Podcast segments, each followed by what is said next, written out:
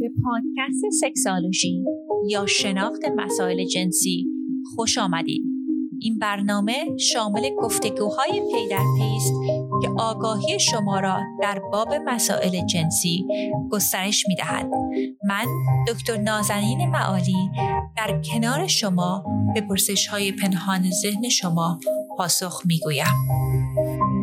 سلام و درود دارم خدمت هم میهنان عزیز. من دکتر نازنین معالی هستم و با یک اپیزودی دیگر از اپیزودهای Sexology در خدمت شما دوستان هستم. خیلی از شما عزیزان لطف کردین به من پیغام فرستادید. گفتین که این مباحث خیلی براتون سودمند هستش. دوستان عزیز متشکرم از این همه لطفی که دارین. ممنون از تمام وایسایی که گذاشتین توی اینستاگرام برای من. اگر که می‌خواین این اپیزودها رو ساپورت بکنین و این پادکست رو حمایت بکنین. لطفا هر جایی که به این پادکست گوش میدیم برای ما ریویو یا مرور بذارین. چون هر چقدر که این پادکست ما مرور بیشتری داشته باشه ما در جدول های مختلف پادکست ها ارتقا پیدا می‌کنیم و این اطلاعات در اختیار افراد بیشتری قرار می‌گیره. از دوستان عزیزی که تا حالا review گذاشتن بسیار سپاسگزارم. دو دو دوست عزیز در Apple Podcast این هفته برای ما review گذاشتن. با بانوی ارجمند روکسانا HP یک پنج ستاره دادن فرمودن فوق العاده اید ممنون از شما دوست عزیز. ایشون نوشتن ممنونم ازتون که اینقدر منطقی و علمی به طبیعی ترین نیاز بدن که سالها و در اکثر فرهنگ های دنیا به طریق مختلف نفی و سرکوب شده توجه می‌کنید و سعی می‌کنید این اسمشو نبرد و تابویی که هیچ وقت هیچ جا ازش به درستی صحبت نمیشه و اگر هم صحبتی بشه در چهارچوب قواعد و روتین مشخص هست رو توضیح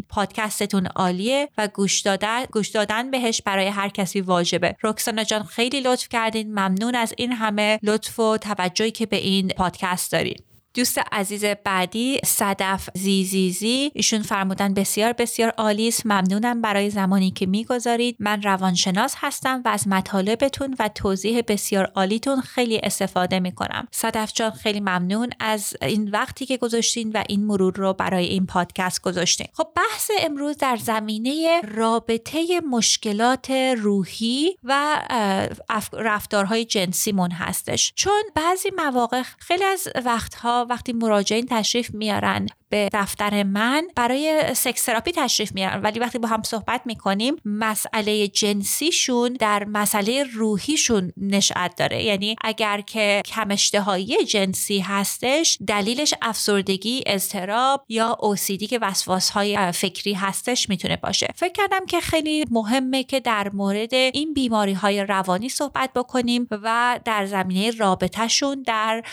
سلامت جنسیمون. یکی از رایجترین مشکل های روانی افسردگی هستش. افسردگی که depression هست یعنی clinical depression با اندوه یا sadness فرق داره. ببینیم بعضی مواقع دوستان فکر می‌کنن که اگر که شخصی همیشه شاد نیست یک مشکلی داره. خب نه افراد سالم یک بعد احساسی وسیعی دارن. ممکنه یه اتفاقی بیفته خوشحالشون بکنه یه اتفاقی ناراحتشون بکنه و اینها تمام واکنش های طبیعی به اتفاقات زندگیشون می‌تونه باشه. ولی وقتی که این حالت اندوه طولانی مدت باشه و قسمت های مختلف زندگی ما رو تحت تاثیر قرار بده ممکنه مسئله که مسئله واقعی اینجا هستش مسئله افسردگی باشه یعنی همون clinical depression خب در جامعه در جامعه های شرقی یعنی مراجعینی که تشریف میارن حالا ایرانی هستن یا از کشورهای خاور میانه هستن بعضی موقع افسردگی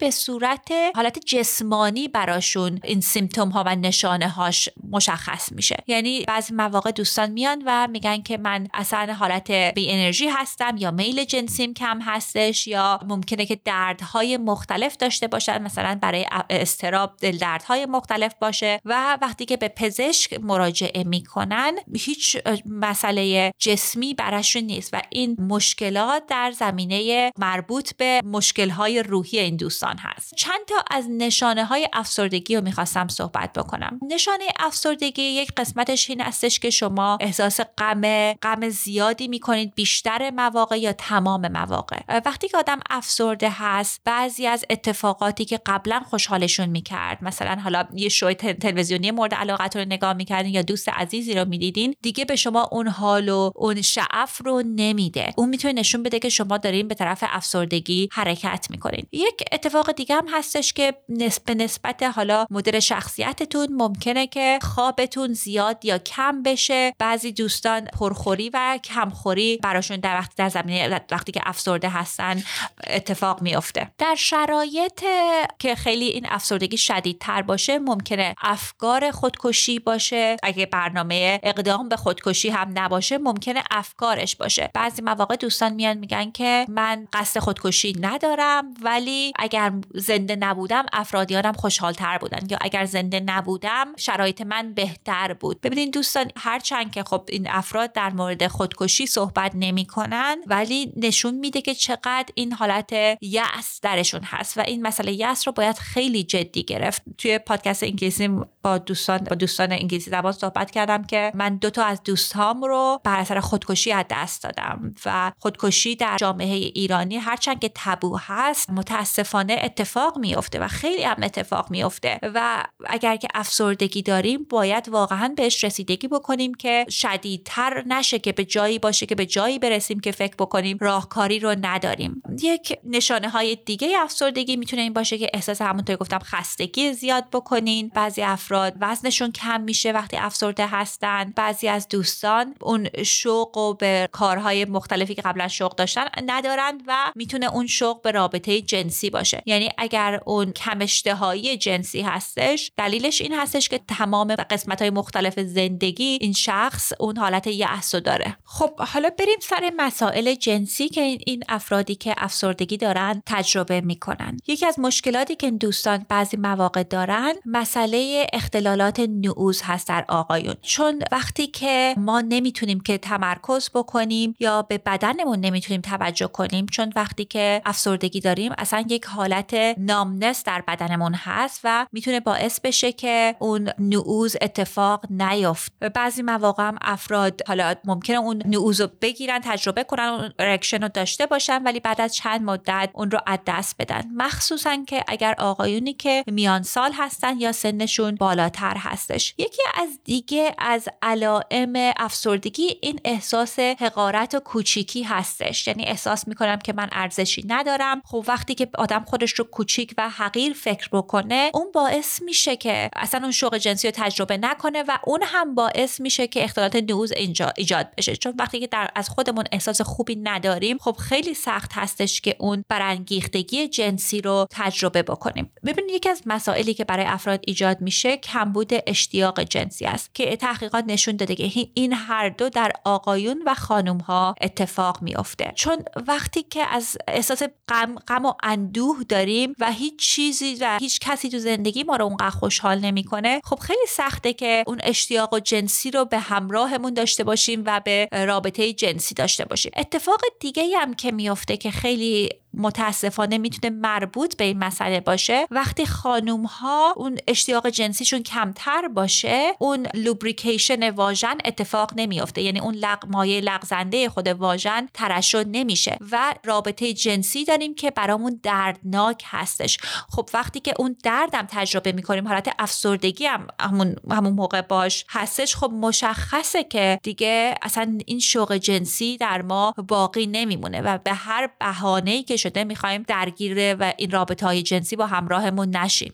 یه مسئله دیگه هم که مخصوصا باز در خانوم ها من میشنوم وقتی که افسردگی داریم تجربه ارگازم خیلی سختتر میشه. خب وقتی هم که ارگازم رو تجربه نمی کنیم باعث میشه که خودمون عصبی تر بشیم بد اخلاق تر بشیم و نخواهیم که رابطه جنسی رو با همراهمون تجربه کنیم. تحقیقات نشون داده که یک گروه خیلی خیلی کمی از افراد هستن که میل جنسیشون موقع افسردگی بیشتر میشه. این افرادی هستن که زبان عشقشون همون لاو لنگویجی که در مورد صحبت کردیم تاچ یعنی این تماس جسمی و جنسی به همراهشون باعث میشه که اون آرامش روانی رو بگیرن و وقتی که افسرده هستن ممکنه که بیشتر بخوان رابطه جنسی رو داشته باشن. ولی خب اون هم مسئله پیچیده ای می‌تونه باشه. به خاطر اینکه خب وقتی که افسرده هستیم رابطمون ممکنه تحت تاثیر قرار بگیره. اصلا شاید به اون به اون حال و هوای خودمون رسیدگی نکنیم. چون معمولا می‌دونیم بعضی مواقع اصلا دوستان وقتی افسردگی های شدید دارن اصلا چند روز حمام نمیرن به بهداشت روحیشون و جسمیشون هم توجه نمی‌کنن و اون خب سختتر میشه که همراهمون بخواد که این رغبت رو داشته باشه که با ما رابطه جنسی داشته باشه. یه چیزی رو که می‌خواستم اینجا حتما در پرانتز خدمت شما دوستان ارائه کنم این هستش که اگر برای افسردگیتون قرص ضد افسردگی مصرف می‌کنین قرص های SSRI استفاده می‌کنین این قرص ها یکی از مسائل جانبیشون ساید افکتشون کم کردن لیبیدو هستش. یعنی شوق جنسی رو کم می‌کنن و برای خیلی از خانمها اصلا باعث میشن که این خانم ها ارگازم رو تجربه نکنن. لازم نیست که با فکر بکنین که مجبورین که این قرص ها رو به حتما بخورین یا سلامت روحیتون رو بعد انتخاب کنین یا سلامت جنسیتون رو. من اصلا پیشنهاد نمی کنم که شما سر خود این قرص ها رو کم بکنین. ولی من پیشنهادم این هستش که با پزشکتون در این زمینه صحبت بکنین و بگین این قرص ها شوق جنسی منو کم کرده یا مسائل جنسی برام ایجاد کرده و بسیاری از قرص های متفاوت هستش که می‌تونه که جایگزین قرص ها بشه که این ساید افکت ها رو برای شما نداشته باشه. اگر که این حالا افسردگی ها رو این تجربه می‌کنین پیشنهاد به من این هستش که حتما با یک روانشناسی که مهارت درمان افسردگی رو داره صحبت بکنین و کار بکنین. یک مسئله که هست که بعضی مواقع دوستان نمی‌دونن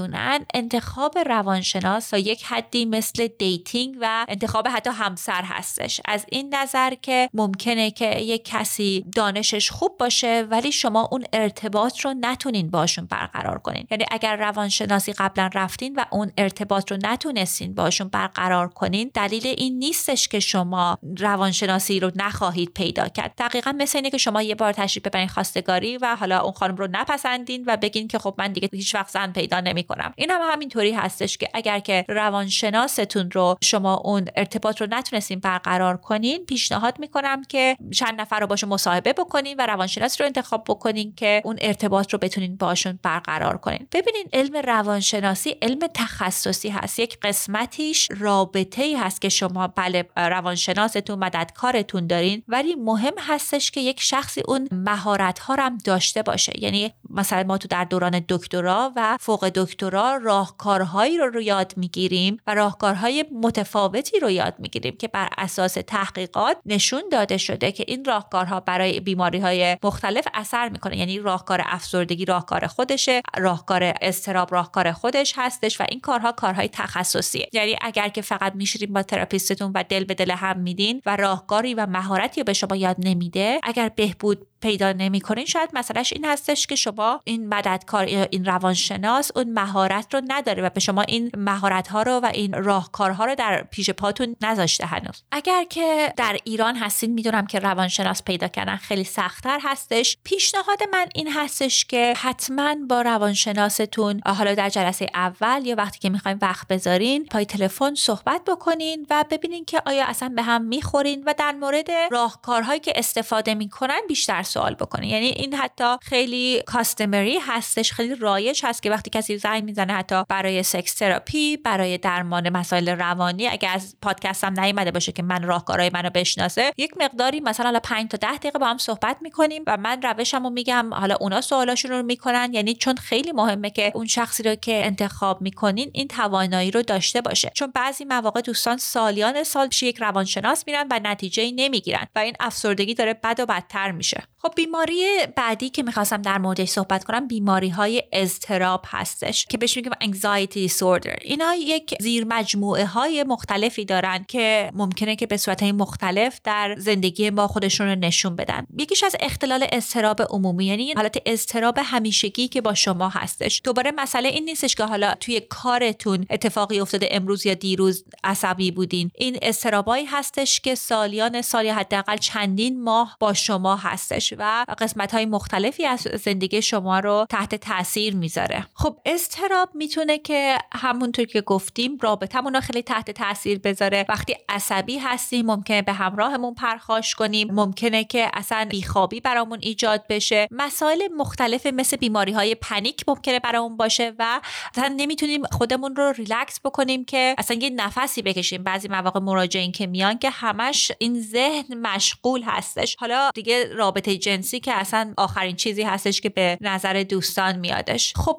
مخصوصا در زمینه مسئله رابطه جنسی دوباره مسئله erection یا اختلال نعوظ خیلی خیلی رایج هستش برای آقایون. به خاطر اینکه وقتی که ما می‌خوایم این نعوظ رو داشته باشیم ببینید یک جریان خون به آلت تناسلیمون هستش. یعنی باید در یک حالت relaxation آروم باشیم که بتونیم اون نعوظ رو داشته باشیم. وقتی که در مسئله خطر باشه برامون از نظر حتی از نظر اولوشن این مسئله بوده که از اولش بوده که اگر قرار یک شیر بهتون حمله کنه لزوما اگه شما اون نعوظ رو داشته باشین اولا که باعث میشه که یک رو به اون شیر میده و می‌تونه آلت تناسلیتون رو به دست بگیره و حمله کنه بهش. و از یه طرف هم اون خون جریان خون رو ما به پا و قلب احتیاج داریم که بتونیم عکس العمل به خرج بدیم. یعنی از نظر مسئله زیست شناسی تکاملی هم این مسئله خیلی مسئله مهمی هستش که وقتی که ما در احساس خطر ذهنی داشته باشیم این احساس خطر مانع میشه که ما اون نعوز رو بتونیم داشته باشیم. و همچنین برای خیلی از افراد چه آقایون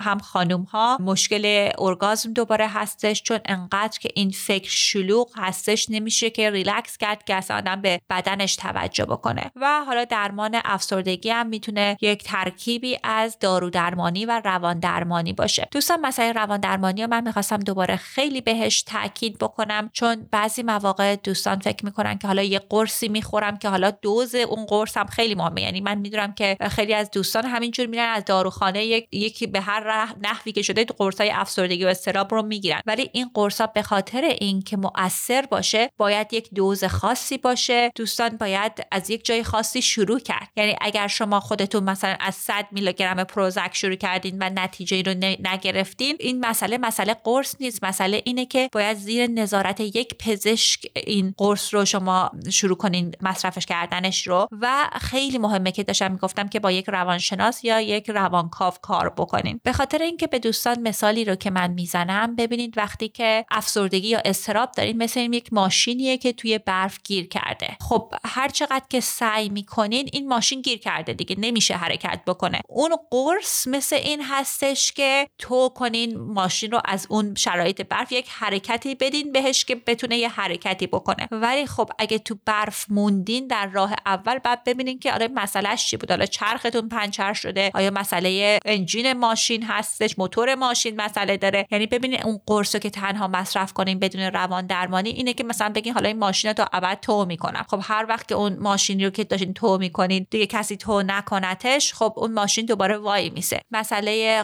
دارو درمانی به تنهایی هم همین مسئله هستش. خیلی از مواقع هم برای بعضی از دوستان این مسئله سوء تفاهم ایجاد میشه که مسئله این اختلال استرابشون رو فکر می‌کنن که این شوق جنسی هست چون خیلی تشابه داره. چون بعضی مواقع دوستان فکر می‌کنن این حالت هیجانی که دارن اون هیجان شوق جنسی هستش. ولی وقتی که می‌خوان رابطه جنسی داشته باشن متوجه میشن که این مسئله اصلا مسئله متفاوتی هستش. یعنی خیلی مهمه که اگر این حالت استراب و بیقراری و انگزایتی رو دارین برای طولانی مدت خیلی مهمه که برین پیش یک روان درمانگر که ببینین اصلا مسئلهتون از کجا اومده. چون اگه که این هورمون کورتیزول به صورت طولانی مدت در خونتون ترشح میشه حالا مسائل جنسی که به کنار تحقیقات جدید نشون داده که می‌تونه حافظتون رو تحت تاثیر قرار بده باعث بشه که شما طولانی مدت آلزایمر بگیرین و سلامت جسمیتون هم می‌تونه اثر بذاره. تحقیقات نشون داده که افرادی که استراب دارن حتی زخم های روی بدنشون هم بیشتر طول می‌کشه. که درمان پیدا بکنه. و اصلا خیلی زندگیتون ممکنه بتونه متفاوت بشه که اگه شما با یک روان درمانگره که قابل هست و این راهکارهای جدید رو آگاهی داره کار بکنیم بیماری روانی آخری که می‌خوام در موردش صحبت کنم OCD هست که فارسی رو فکر کنم میگن اختلال وسواسی اجباری. این خیلی در میان هموطنانمون زیاد هستش. ببینید حالت کلاسیکش اون افرادی هستن که دائم دو سه دفعه میرن یا بیشتر زیر گاز رو چک می‌کنن که آیا این گاز روشن نمونده باشه؟ ببینید و خیلی می‌تونه در زندگی آدم تاثیر بذاره. یکی از مراجعینی که سالهای خیلی قبل پیش من میمد یه آقایی بودن که بیزنسمن خیلی موفقی بودن و این دوست عزیز می‌گفتن که براشون صبحها شاید حدود یک ساعت و نیم تا دو ساعت طول می‌کشید که از در خونه بیان بیرون. و دفعه آخر که باعث شد که ایشون تشریف بیارن تراپی مسئله این بودش که باعث شد که یک پروازی رو بعد میرسوندن خودشون به فرودگاه که برای یک کنفرانس خیلی بزرگ قرار بود برن صحبت بکنن. هزار بار رفتن به خونه که اون کلیدشون رو چک بکنن که ببینن کلید رو برداشتن و انقدر این process طول کشید براشون که هی می‌رفتن هی برمیگشتن می‌رفتن برمیگشتن که اصلا پروازشون رو از دست دادن و ایشون شخصی بودن که قرار بود keynote speaker اون کنفرانس بودن. یعنی واقعا می‌تونه روابط رو خیلی تحت تاثیر قرار بده. معمولا افرادی که اختلال وسواس اجباری دارن یک قسمتش مسئله فکر وسواسی هستش. یعنی توی ذهنشون به صورت دائم این ترس یا ناراحتی هستش که یک اتفاقی ممکنه اتفاق بدی ممکنه بیفته. مثلا با یک خانمی کار می‌کردم که اتفاقا ایشون خانمی هندی بودن و خیلی اختلاف خیلی مذهبی بودن و ایشون می‌گفتن که ممکنه که مثلا در یک دقیقه یک فکر ناپاک به نظرشون می‌رسه در مورد یک کسی و چیزایی که می‌گفتن خیلی هم طبیعی بود. مثلا همسایم یه حرف بدی پشتم زد یک لحظه آرزو کردم کاش نباشه. و این فکر انقدر فکرشون میچرخید مثل یک برنامه ای بودش که توی تکرار هی پخش میشه. و این افراد معمولا یک عملهای وسواسی انجام میدن که اون فکر رو استاپ بکنن یا پایان برسونن. مثلا کسایی که فکر می‌کنن که دستشون جرم داره ممکنه که برن دستشون رو بارها و بارها بشورن. یا این خانم می‌گفتن که من هر لباسی رو که پوشیده باشم که اون وقتی اون فکر ناپاک رو داشتم.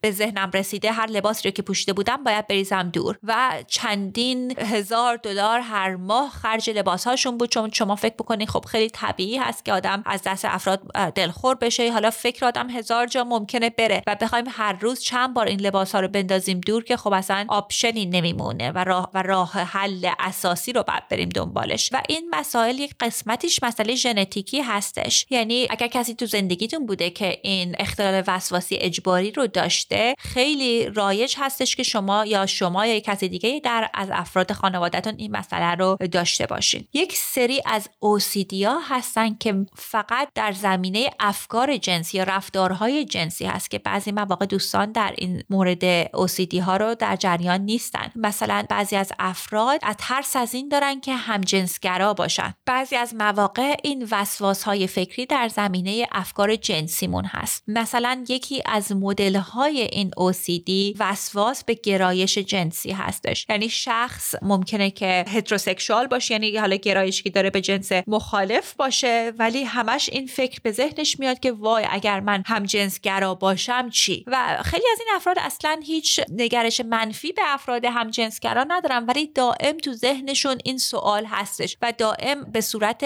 یک وسواس فکری هستش. یعنی من داشتم client که 24 ساعته دنبال این بودش که آیا من کی هستم یا نه. و آقایون رو نگاه می‌کرد ایشون یه آقا بودن. آقایون رو نگاه می‌کرد و هی خودش رو چک می‌کرد که آیا من تحریک شدم یا نه. و خیلی این زندگیش رو تحت تاثیر قرار داده بود. و بعضی مواقع این گرایش های وسواس گرایش جنسی رو افراد همجنسگرا دارن. یعنی اینکه ترسشون از این هست که اگر من من شخصی باشم که جاذبه جنسی به فرد مخالف داشتم چی؟ من یک مریضی داشتم که هر روز یک خانومی بودش که تو رابطه یک جنس بود. یعنی با یک خانم دیگه تو رابطه بود برای سالها. و تمام وسواس وسواس فکریش این بودش که اگر من به آقایون جاذبه به روز پیدا بکنم چی؟ یا آیا من این جاذبه رو دارم؟ و به صورت اون کارهای وسواسگونه در میاد. یعنی اصلا خیلی فرق داره. خب ممکنه یه کسی که داره گرایش جنسیشو بررسی می‌کنه خب کنجکاو باشه که آیا من به افراد هم جنس علاقه دارم افراد مخالف علاقه دارم. و یه حالت یک کنجکاوی هستش. ولی این به صورت یک وسواس فکری هست برای این افراد. گروه دیگه از افرادی که این وسواس های فکری در زمینه روابط جنسی رو دارن افرادی هستن که میترسن که گرایش به کودکان داشته باشن. این افراد اصلا هیچ نشانه ای به گرایش به کودکان رو ندارن ولی این فکر این وسواس فکری تو ذهنشون دائم پخش میشه و اصلا انقدر می‌تونه تحت تاثیر قرار بده که اصلا نتونن زندگیشون رو ادامه بدن. من داشتم مادری که اصلا از ترس این ترس OCD نمی‌تونست دایپر و کهنه بچه رو عوض کنه. چون می‌گفت اگر که من گرایش به کودکان داشته باشم چی؟ و هیچ وقت هم این گرایش نبوده. این فقط به صورت یک وسواس فکری هست و هر روز چه تلاشی می‌کرد که از جاهای حرکت کنه که پارک و مدرسه و اینا نباشه و میگم هیچ نشانه هم نبود که هیچ وقت ایشون تو زندگیشون گرایشی به کودکان داشته باشن. یعنی اینها واقعا یک فرمی از وسواس های فکری هستن. و خیلی مهم هستش که بدونیم که وقتی که حالا این وسواس های فکری رو داریم این OCD رو داریم خب تمام قسمت های مختلف زندگیمون رو می‌تونه تحت تاثیر قرار بده. برای مثال ممکنه اینکه انقدر که درگیر این رفتارهای وسواسگونه باشیم وسواسی باشیم که اصلا ممکنه با همراهمون اختلاف ایجاد بشه و اصلا نخوایم که رابطه جنسی داشته باشیم چون انقدر رابطه خراب شده. واقعا من اینو خیلی دیدم. مثلا یک مددجویی بودن که می‌گفتن که ایشون وسواسی رو که داشتن از جرم میترسیدن و اصلا ربطی به همسرشون نداشت و حالا یه اتفاقی افتاده بود و این وسواس فکری زیاد شده بود. یعنی اصلا مربوط به خانومشون نبود. وقتی معمولا تو زندگی استرس های مختلفی داریم. مسائل روحیمون خب تشدید میشه یا به قول آمریکایا وانربلیتیمون بیشتر هستش و ممکنه که این مسائل رو اگه ژنش داشته باشیم تجربه کنیم. و ایشون یک عزیز رو از دست داده بودن و این وسواس فکری درشون بسیار ایجاد شده بود و ترس از جرم. و ایشون می‌گفتن که من از زنم جدایی میپذیرم. یعنی می‌خوام اصلا تو یک اتاق با ایشون نباشم. خانمم فکر می‌کنه از دستش دلگیرم و روم نمیشه. بگم که من از ترس این هستم که مریض بشم جرم بگیرم. درگیر این مسائل دست شستن و این مسائل هستم. یعنی حتی اگه مسائل جنسی هم نباشه این درگیرهای ذهنی می‌تونه رابطه رو تحت تاثیر قرار بده. خب یه تحقیقی انجام شده بود که اومدن بررسی کرده بودن که مسائل جنسی رو در افرادی که این بیماری OCD رو دارن. این تحقیق نشون داده بود که 9 درصد خانم ها گفته بودن که این مسئله رو داشتن که به ارگازم نمی‌تونستن برسن و 22 درصد خانم ها در اون تحقیقات اومده بودن گفته بودن که این تحریک جنسی درشون برانگیختگی جنسی درشون ایجاد نمی‌شد. و همچنین در این تحقیق 25 درصد آقایون اومده بودن گفته بودن که تحریک جنسی دوباره براشون سنگین بوده و نمی‌تونستن تحریک جنسی رو داشته باشن. 12 درصد آقایون گفتن که زودنزالی براشون ایجاد شده بود و 6 درصدشون گفته بودن اصلا کلا اختلال نعوز براشون ایجاد شده بود. و در این تحقیق 40 درصد افرادی که بیماری وسواس های فکری رو داشتن گفته بودن که از رابطه جنسیشون خوشحال نیستن. یعنی این خیلی مهمه که اگر که دوباره ببینیم که اگر مشکل ما مشکل اختلالات OCD هستش بیایم به مشکل اصلی بپردازیم. یعنی حالا اگه مسئله مسئله انزال داریم اون مسئله بای پروداکت این مشکل روانی ما هستش. یه تحقیق دیگه هم که دوباره انجام داده بودن در زمینه رابطه OCD و رابطه جنسی پیدا کرده بودن. این محققین که 62 درصد از خانم هایی که OCD دارن میل جنسی کمی دارن. 29 درصد افراد احساس برانگیختگی جنسی نمی‌کردن. 33 درصدشون مشکل ارگازم داشتن و 25 درصدشون مسائل دیگه جانبی که باعث می‌شد که رابطه جنسی رو لذتشون نبرن. یعنی اینا همش خیلی مسائلی هستش که باید بهش رسیدگی بشه. و دوستان OCD یکی از مشکلاتی هستش که کاملا درمان پذیره یعنی اصلا نباید فکر بکنین که این مسئله که حالا بقیه زندگیتون رو می‌تونه کاملا تحت تاثیر بذاره. اگر که شما درمانش رو الان پیدا نکردین دلیل این نمیشه که راهکار نیستش. در علم روانشناسی ما راهکارهای بسیار موفقی داریم برای درمانهای این OCD های مختلف. یعنی حتما به روانشناس مراجعه بکنین و هر چقدر سریعتر که این مسائل حل کنین می‌تونن رابطتون رو بهتر بکنه و اعتماد به نفستون رو بیشتر بکنه چون همون آقایی که بهتون گفتم که از خانومشون دوری می‌کردن با هم رو مسئله اوسیدیشون کار کردیم و اصلا می‌گفتم من یک شخص دیگه ای شدم. یعنی اونطوری که می‌تونم معاشقه با همراه هم بکنم. مثلا خانم میگه چه اتفاقی افتاده؟ چون ببینه اون مسئله اصلی رو اومدن حل کردن. یعنی اگر که مشکلی دارین از نظر روانی حل کردن اون مشکل می‌تونه اصلا شخصیت واقعی شما رو بیاره به روی صحنه. یعنی خیلی مهمه که این توجهات رو داشته باشیم. دوستان عزیز حالا حتما با من لطف تماس بگیرین بگین که چه مطالب دیگه هم هستش که می‌تونه کمکتون بکنه. این پادکست برای شما هست و مطالبی رو که من تهیه می‌کنم. مطالبی هستش که شما به من میگین که براتون سودمند هستش. و باز هم ازتون تقاضا می‌کنم که اگر چند دقیقه رو دارین برای این پادکست های من ریویو بذارین مرور بنویسید و سوالای خودتونم به اکانت اینستاگرام من at sexology podcast می‌تونین بفرستین که در این اپیزودها جوابگو خواهم بود. برای دستیابی به اطلاعات بیشتر در باب مسائل مطرح شده به وبسایت ما sexualshypodcast.com مراجعه نمایید.